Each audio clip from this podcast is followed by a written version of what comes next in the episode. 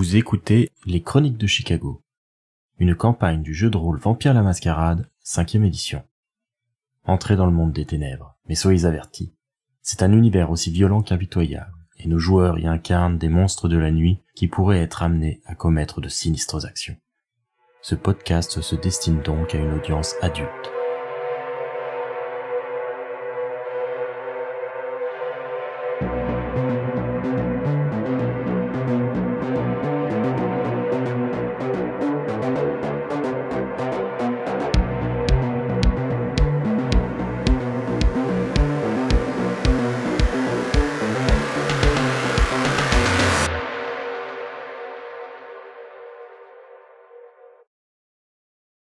Le soleil passe doucement l'horizon pour se coucher, les créatures de la nuit se réveillent. Le sang épais qui maintient les vampires en vie recommence à alimenter leurs cadavres et redonne à celui-ci un semblant d'étincelle de vie. Hélène, Christopher, Lydie et Anna ouvrent les yeux sur l'obscurité de leur refuge. La torpeur s'efface en un instant, ils se sentent alors aussi vifs qu'on le peut dans leur état. Vous avez effectué tous les quatre un test d'exaltation donc vous allez lancer un dé afin de voir comment évolue la soif de votre personnage. En cas d'échec, elle augmentera d'un point. Concrètement, ça augmente les risques qu'une action de votre personnage soit influencée par la bête par la suite. C'est réussi pour Hélène et Lydie, par contre c'est raté pour Christopher et Anna. Donc ceux qui ont réussi leur jet ne perçoivent la fin inhumaine de leur bête intérieure que comme un bruit de fond lointain, une vague arrière-pensée face aux proies potentielles. Tandis que ceux dont la soif a augmenté, ils seront légèrement plus sensibles. La soif, ça commence à vraiment poser problème à partir de 3 ou 4, et euh, c'est vraiment critique avec euh, potentiel danger euh, de mort à la clé quand on arrive vers 5, parce qu'on contrôle assez peu son personnage et ses réactions. Les Cerbères ont fait l'acquisition d'un refuge commun avec l'appui financier d'Alan Sovereign, le sire de Christopher. Il s'agit du bâtiment jouxtant le Shamrock, un immeuble assez étroit et de seulement deux étages. Comment la coterie l'a-t-elle aménagé, ce refuge, et à quoi ressemblent les espaces personnels de chacun de ses membres? Moi, j'imagine que je dois être euh, à l'étage où il y avait mon appartement avant dans le Shamrock, juste au-dessus du Shamrock. Et j'ai certainement dû abattre une cloison pour euh, agrandir un petit peu, pour avoir en fait mon appartement, mon ancien appartement, auquel je peux accéder du bar. Et euh, en plus, ça me fait une pièce un peu plus euh, grande pour moi. Ça doit être un peu un genre de squat, genre il doit y avoir euh, quelques canapés, une table basse, un endroit en fait pour pouvoir discuter tranquille et se détendre. Il y a certainement une radio ou un truc pour mettre de la musique, avec certainement quelques décos milieu biker anarchiste. C'est plutôt un lieu pour être tranquille quoi. C'est en gros vous pouvez très bien prendre un bouquin et venir là pour lire, c'est peinard. Je pense que dans le coin de Christopher, il y a quelques bibliothèques, quelques livres, euh, de quoi s'occuper, de quoi éventuellement aussi pouvoir euh, procéder à quelques enquêtes avec quelques renseignements ici et là, des cartes. Les encyclopédies, j'imagine Ouais, voilà aussi, ouais. Un coin qui fait peut-être presque plus bureau secondaire que véritable refuge pour le coup, même si ça doit rester assez confortable. De son côté, Anna aura aménagé sa partie du bâtiment de sorte à ce que ça donne un côté un peu bourgeois euh, début XXe siècle. Elle aura également mis, ça tranchera relativement avec le décor, euh, des posters de films qui euh, dateraient des années 70-80. Ces films ont en commun le fait que le compositeur est le même. Lydie, je pense que il y a déjà la partie de laboratoire, euh, c'est-à-dire les ordinateurs, etc., que vous avez installés. Je pense qu'il y a au moins une pièce qui est entièrement remplie de disques durs et de différentes choses pour qu'elle puisse travailler et euh, faire diverses choses en rapport avec euh, la technologie. C'est ça. Elle a, je pense, de quoi travailler aussi un ordinateur perso Très bien. Du coup, ce que je vous propose, c'est qu'on reprenne où vous en étiez dans l'enquête. Il me semble que là, vous aviez deux pistes principales que vous souhaitiez commencer à investiguer. Il y avait la piste du drugstore, dont vous vouliez récupérer euh, les vidéosurveillances pour peut-être identifier un des suspects. Et il y avait cette compagnie pour laquelle euh, Christopher voulait faire de plus amples recherches afin de voir si euh, elle présentait un lien euh, plus important que d'apparence dans cette histoire. Comment vous répartissez sur ces deux pistes, sachant que les deux vont prendre à peu près quelques heures à être menés à bien? Je pense que je vais m'employer à en savoir plus sur cette société. Moi, je pense qu'aller au drugstore, voir ce qu'on peut extorquer comme info. Moi, j'irais bien au drugstore. euh, Ok. Eh bien, dans ce cas, euh, j'irai avec toi. Très bien. Nous avons toute la nuit devant nous. Dans un premier temps, Hélène et Lizzie se rendent dans le drugstore que leur avait indiqué l'artiste graffeur, celui devant lequel il avait été abordé par un inconnu prêt à le payer plusieurs milliers de dollars pour répandre dans le quartier des symboles et des citations mettant en péril la mascarade. Dollar Tree est un petit supermarché low cost qui vend un peu de tout à prix cassé. Comme indiqué par le graffeur, une caméra de sécurité surplombe le mur d'entrée et filme la porte à double battant qui mène à l'intérieur. Pour le moment, le magasin est encore ouvert. Il y a un vigile à l'intérieur, à l'entrée, et il y a encore des clients en caisse. Les horaires indiquent qu'il reste à peu près une demi-heure avant la fermeture. Quel est votre objectif et comment comptez-vous procéder? L'objectif, pour moi, ce serait de parler à celui qui tient le drugstore pour essayer d'avoir accès aux vidéos de surveillance d'il y a, du coup, je crois, 4 jours maintenant. C'est ça, oui.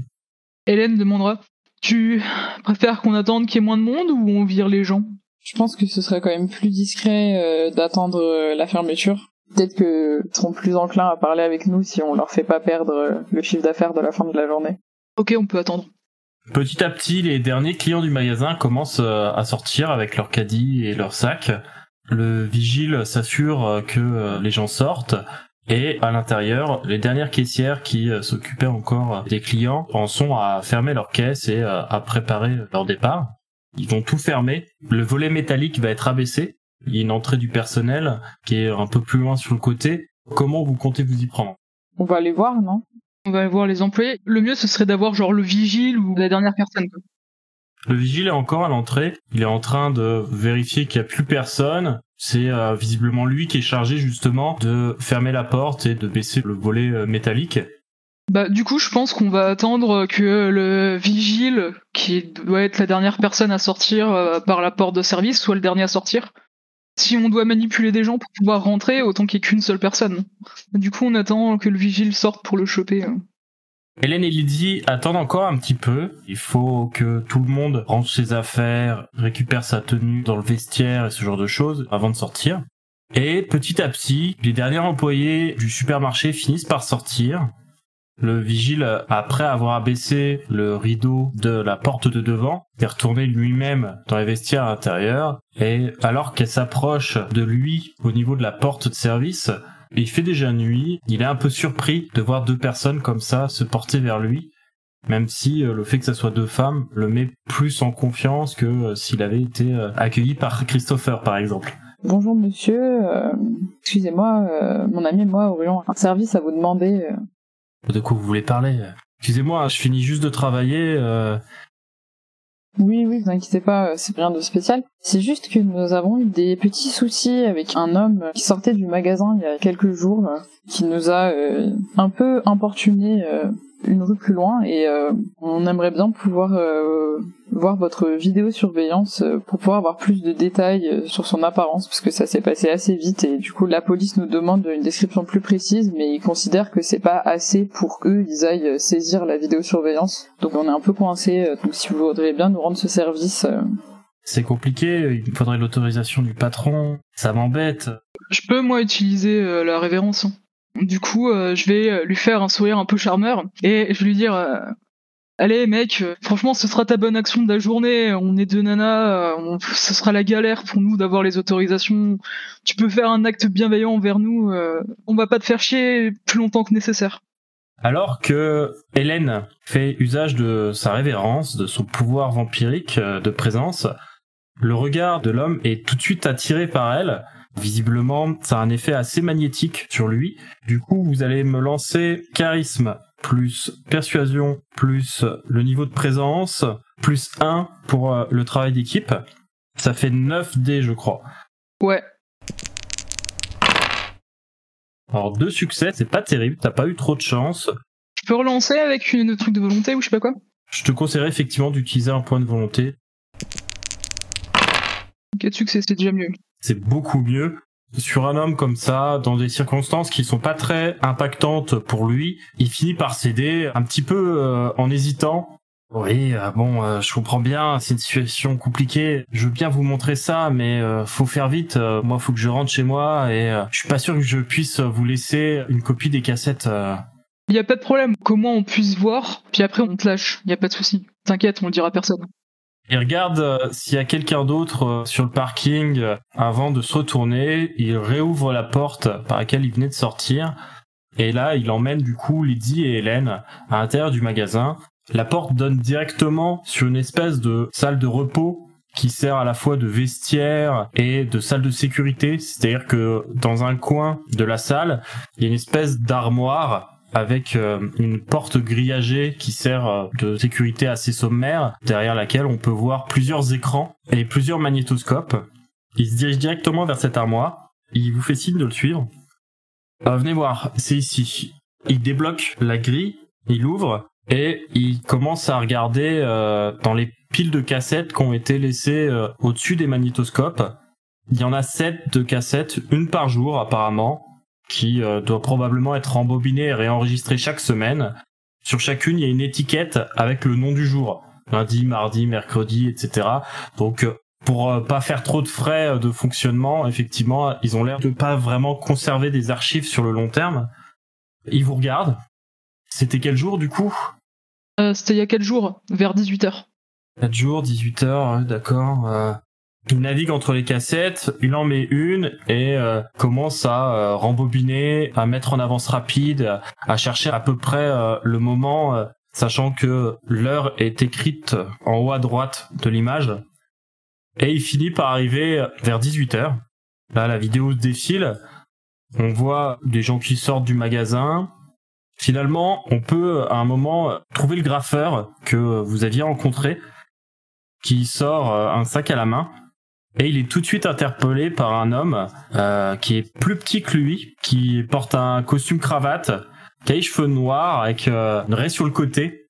Il a un porte-document à la main et euh, vous voyez que il semble être assez engageant avec le jeune homme et il finit par lui montrer une petite case de billets avant de l'emporter. Nous, on reconnaît pas cet homme. Cet homme, tu ne l'as jamais vu de ta vie, Est-ce qu'il a l'air d'être un vampire C'est très difficile d'identifier un vampire, même de visu en vrai, parce que à part euh, légère pâleur et euh, ce genre de petits détails qui font que t'as plus l'air malade qu'autre chose, n'y a pas grand chose qui permette de différencier euh, un mortel d'un descendant. Il faudrait vérifier des choses comme le manque de rythme cardiaque, le manque de respiration. Quand on n'utilise pas des pouvoirs qui permettent de détecter la bête ou de lire les auras ou ce genre de choses, c'est très difficile de savoir comme ça de visu si quelqu'un est un descendant. Là, en l'occurrence, rien ne permet de l'affirmer ou de l'infirmer. Le vigile se retourne vers vous et euh, vous demande c'est un des types là Oui, euh, oui, oui. euh, Ouais, ouais, c'est c'est lui là. Et je vais montrer le bonhomme.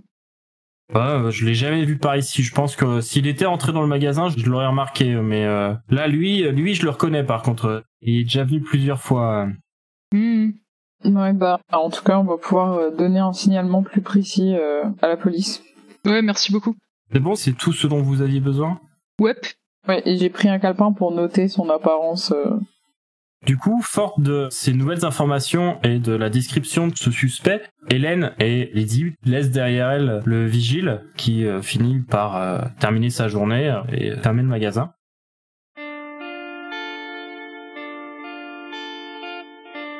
On retrouve ailleurs à Chicago Anna et Christopher qui enquêtent sur la CSW, la société d'entrepôt portuaire qui pourrait être liée à la bord suspecte du syndicaliste. Alors, afin de consulter les bonnes personnes et trouver des informations utiles, vous allez me faire un jet de résolution plus investigation. Cela peut prendre quelques heures et selon votre degré de réussite, vous aurez plus ou moins d'informations à propos de cette entreprise. Donc tu vas faire résolution plus investigation plus 1 de l'aide d'Anna. Et si tu veux tenter, tu peux faire un coup de sang pour ajouter encore 2 dés au risque de passer à 3 en soif. Non, je vais pas faire ça.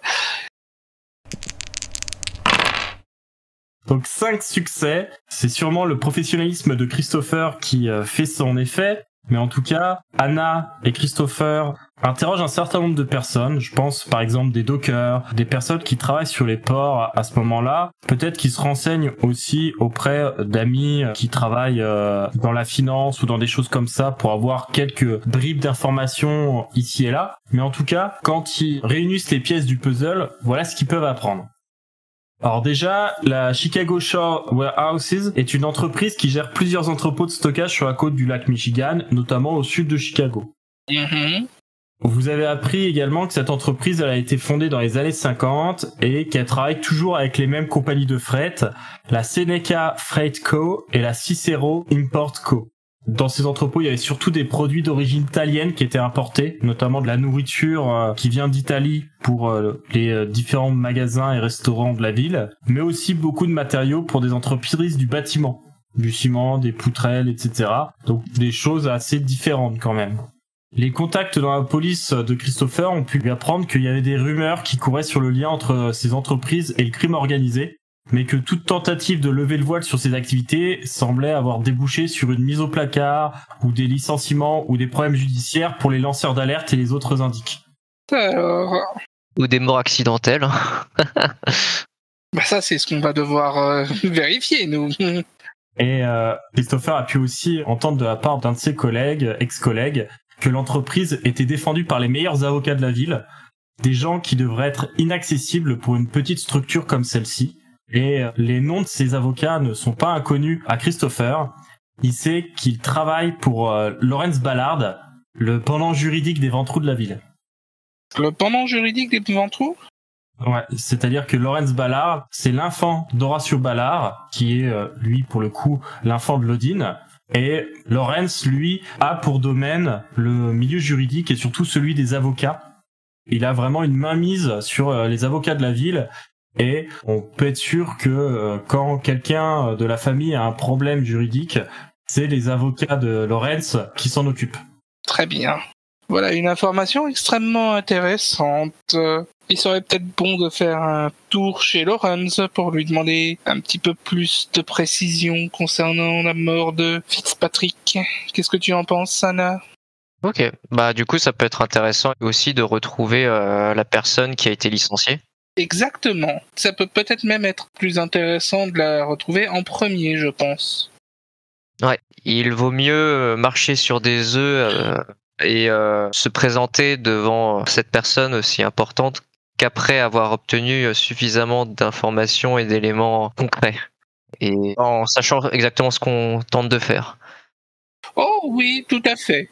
Je suis tout à fait d'accord. Mais je ne crains pas, Lorenz. C'est un ventrou et les ventrous m'ont à la bonne.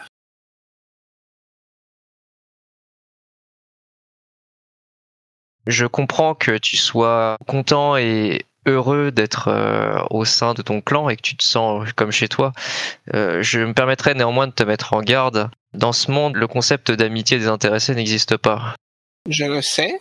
Si tu as de l'importance pour quelqu'un, c'est parce que euh, ce quelqu'un considère que tu lui es utile. Dès le moment où tu ne le seras plus, mais ta vie que cette relation changera. Je tenais juste à te dire ça. Oh, mais ne t'inquiète pas, j'en ai extrêmement conscience. Et je suis utile au ventrou. C'est même pour ça que j'ai été, entre guillemets, recruté pour mon CV et mes capacités. Tu as bien vu pourquoi aujourd'hui. En effet. Cette nuit a été extrêmement productive. Mais euh, encore une fois, j'ai l'impression qu'il n'y a pas beaucoup de choses qui changent par rapport à quand je travaillais au commissariat. Il y a toujours tout le monde qui est dans la police, mais il faut toujours faire attention à ses frères et surtout à ceux qui ont les dents longues. Aujourd'hui, c'est encore plus particulièrement vrai, les dents longues. Elle va rire de bon cœur et elle va ajouter euh, Il y a quand même des différences notables.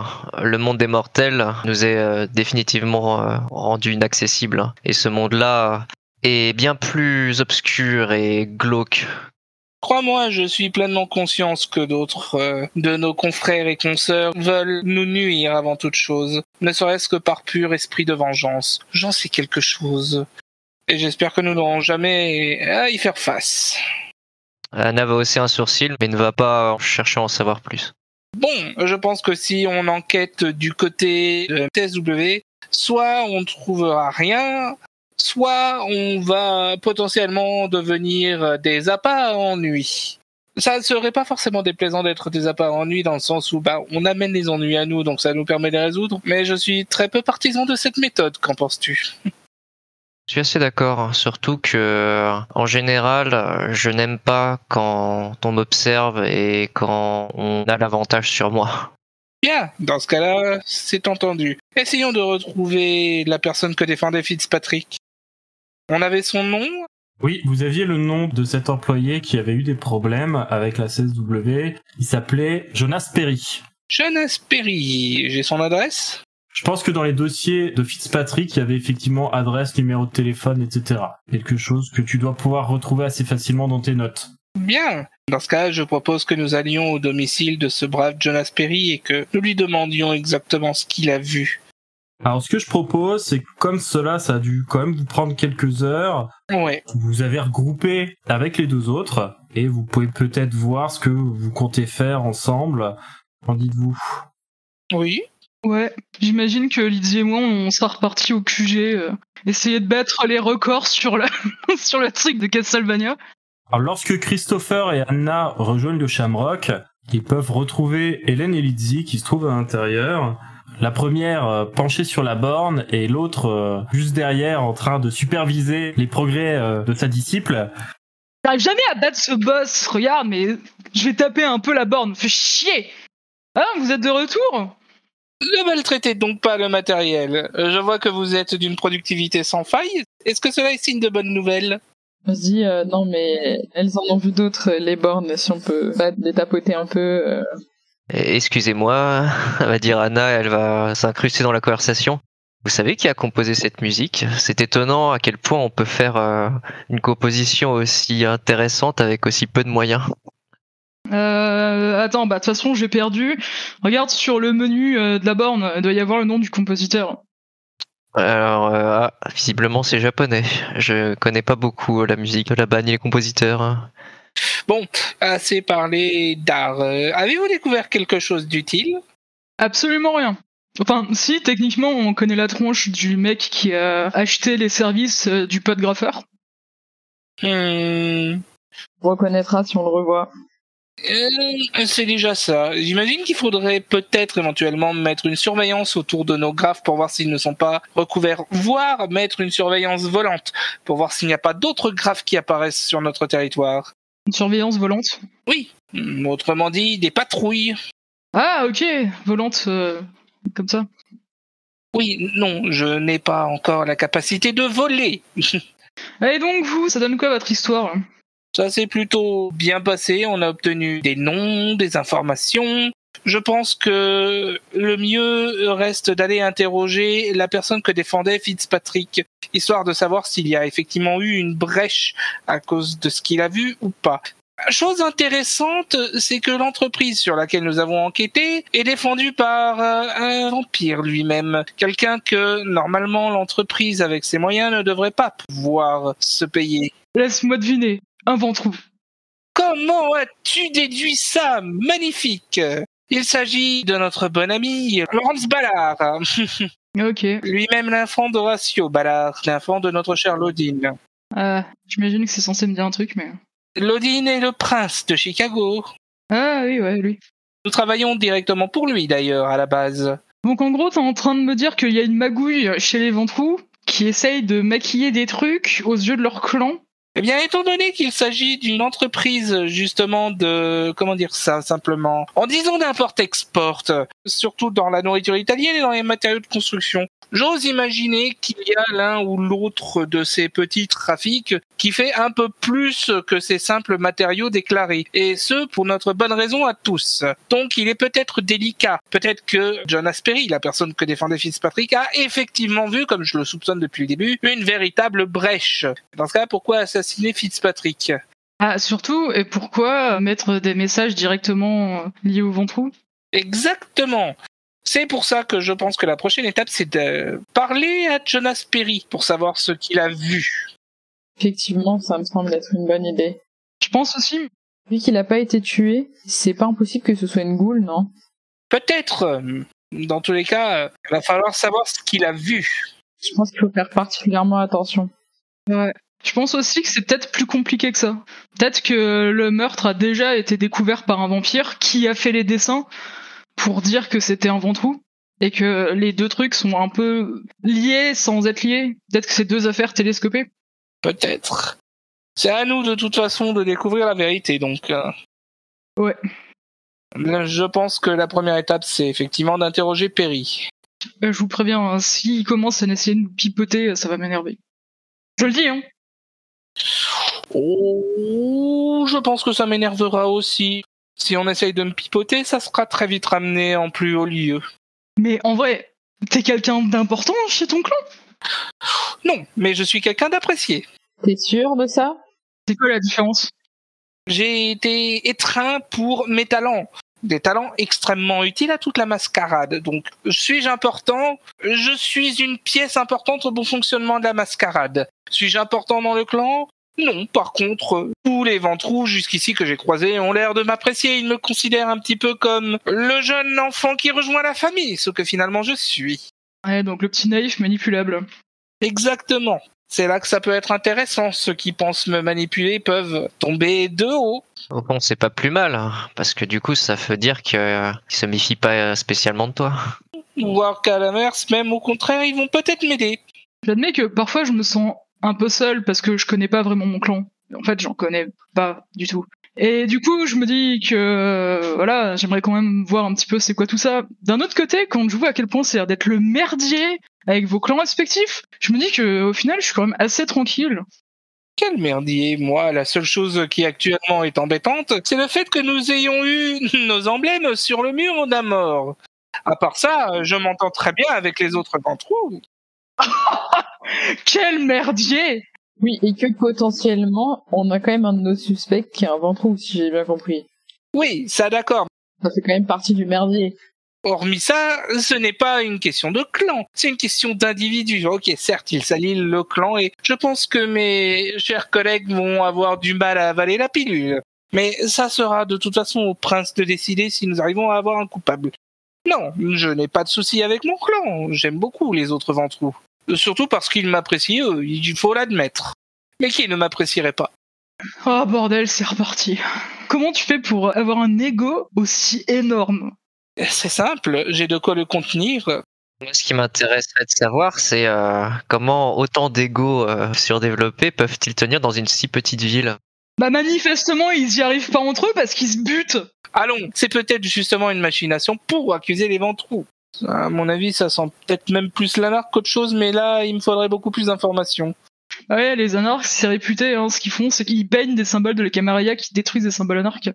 Oui, c'est vrai que d'un autre côté, les anarques sont connus pour leur joie de vivre et pas du tout leurs objectifs euh, pacifiques. Ceux que j'ai connus étaient très sympas. Mhm. Je n'en doute pas un seul instant. Mais ils peuvent mettre en danger la Camarilla. Et ça, ça devient un problème pour nous. Leur piste n'est toujours pas exclue à l'heure actuelle. Elle n'est peut-être pas incluse, mais elle n'est pas exclue. Perso, je pense que c'est...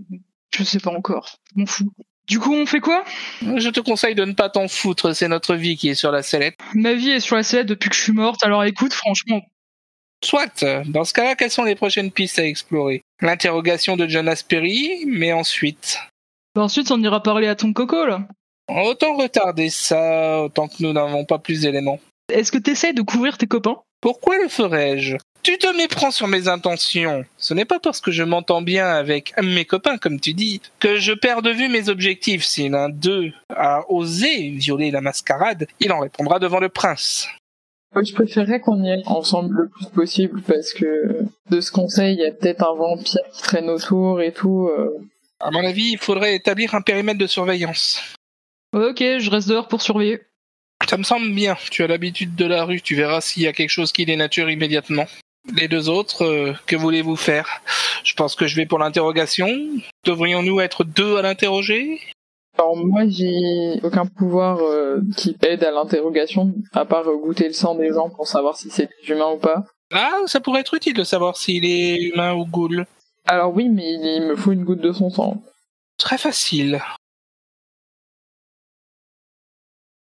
Quant à moi, je pense pouvoir euh, lui parler et lui expliquer euh, la situation, enfin qu'il nous aide. Bon, voilà comment je vois les choses. Anna et moi l'interrogeons. Les deux autres, vous faites le guet. Pendant l'interrogatoire, j'en profite pour lui mettre une seringue dans le bras et je ramène ça à notre chère Lizzie pour voir si c'est une goule ou pas. Seringue dans le bras? Oui, pour prélever du sang. C'est étonnant. J'aurais vu une autre manière de prélever son sang. Je vais sortir un couteau de ma poche. Anna va avoir l'air mi-surprise, mi-amusée. Elle va dire non, avec euh, nos facultés prédatrices. Mais je sais, mais je plaisante. Je lui fais une bourrade. Tu veux directement le mordre? Euh, non, moi je me nourris pas comme ça, je préfère euh, éviter. Donc la seringue, on est d'accord, ça reste la meilleure solution. Puis ça laissera quasiment aucune trace. Oui, ou vraiment une goutte me suffit, c'est-à-dire que tu le perces avec une épingle et après je lèche l'épingle, ça me va aussi, tu vois. Très bien. Va pour une épingle. Bon bah du coup on va voir euh, comment il s'appelle? Perry, c'est ça? Jonas Perry. J'ai son adresse, la voici. Très bien, je conduis.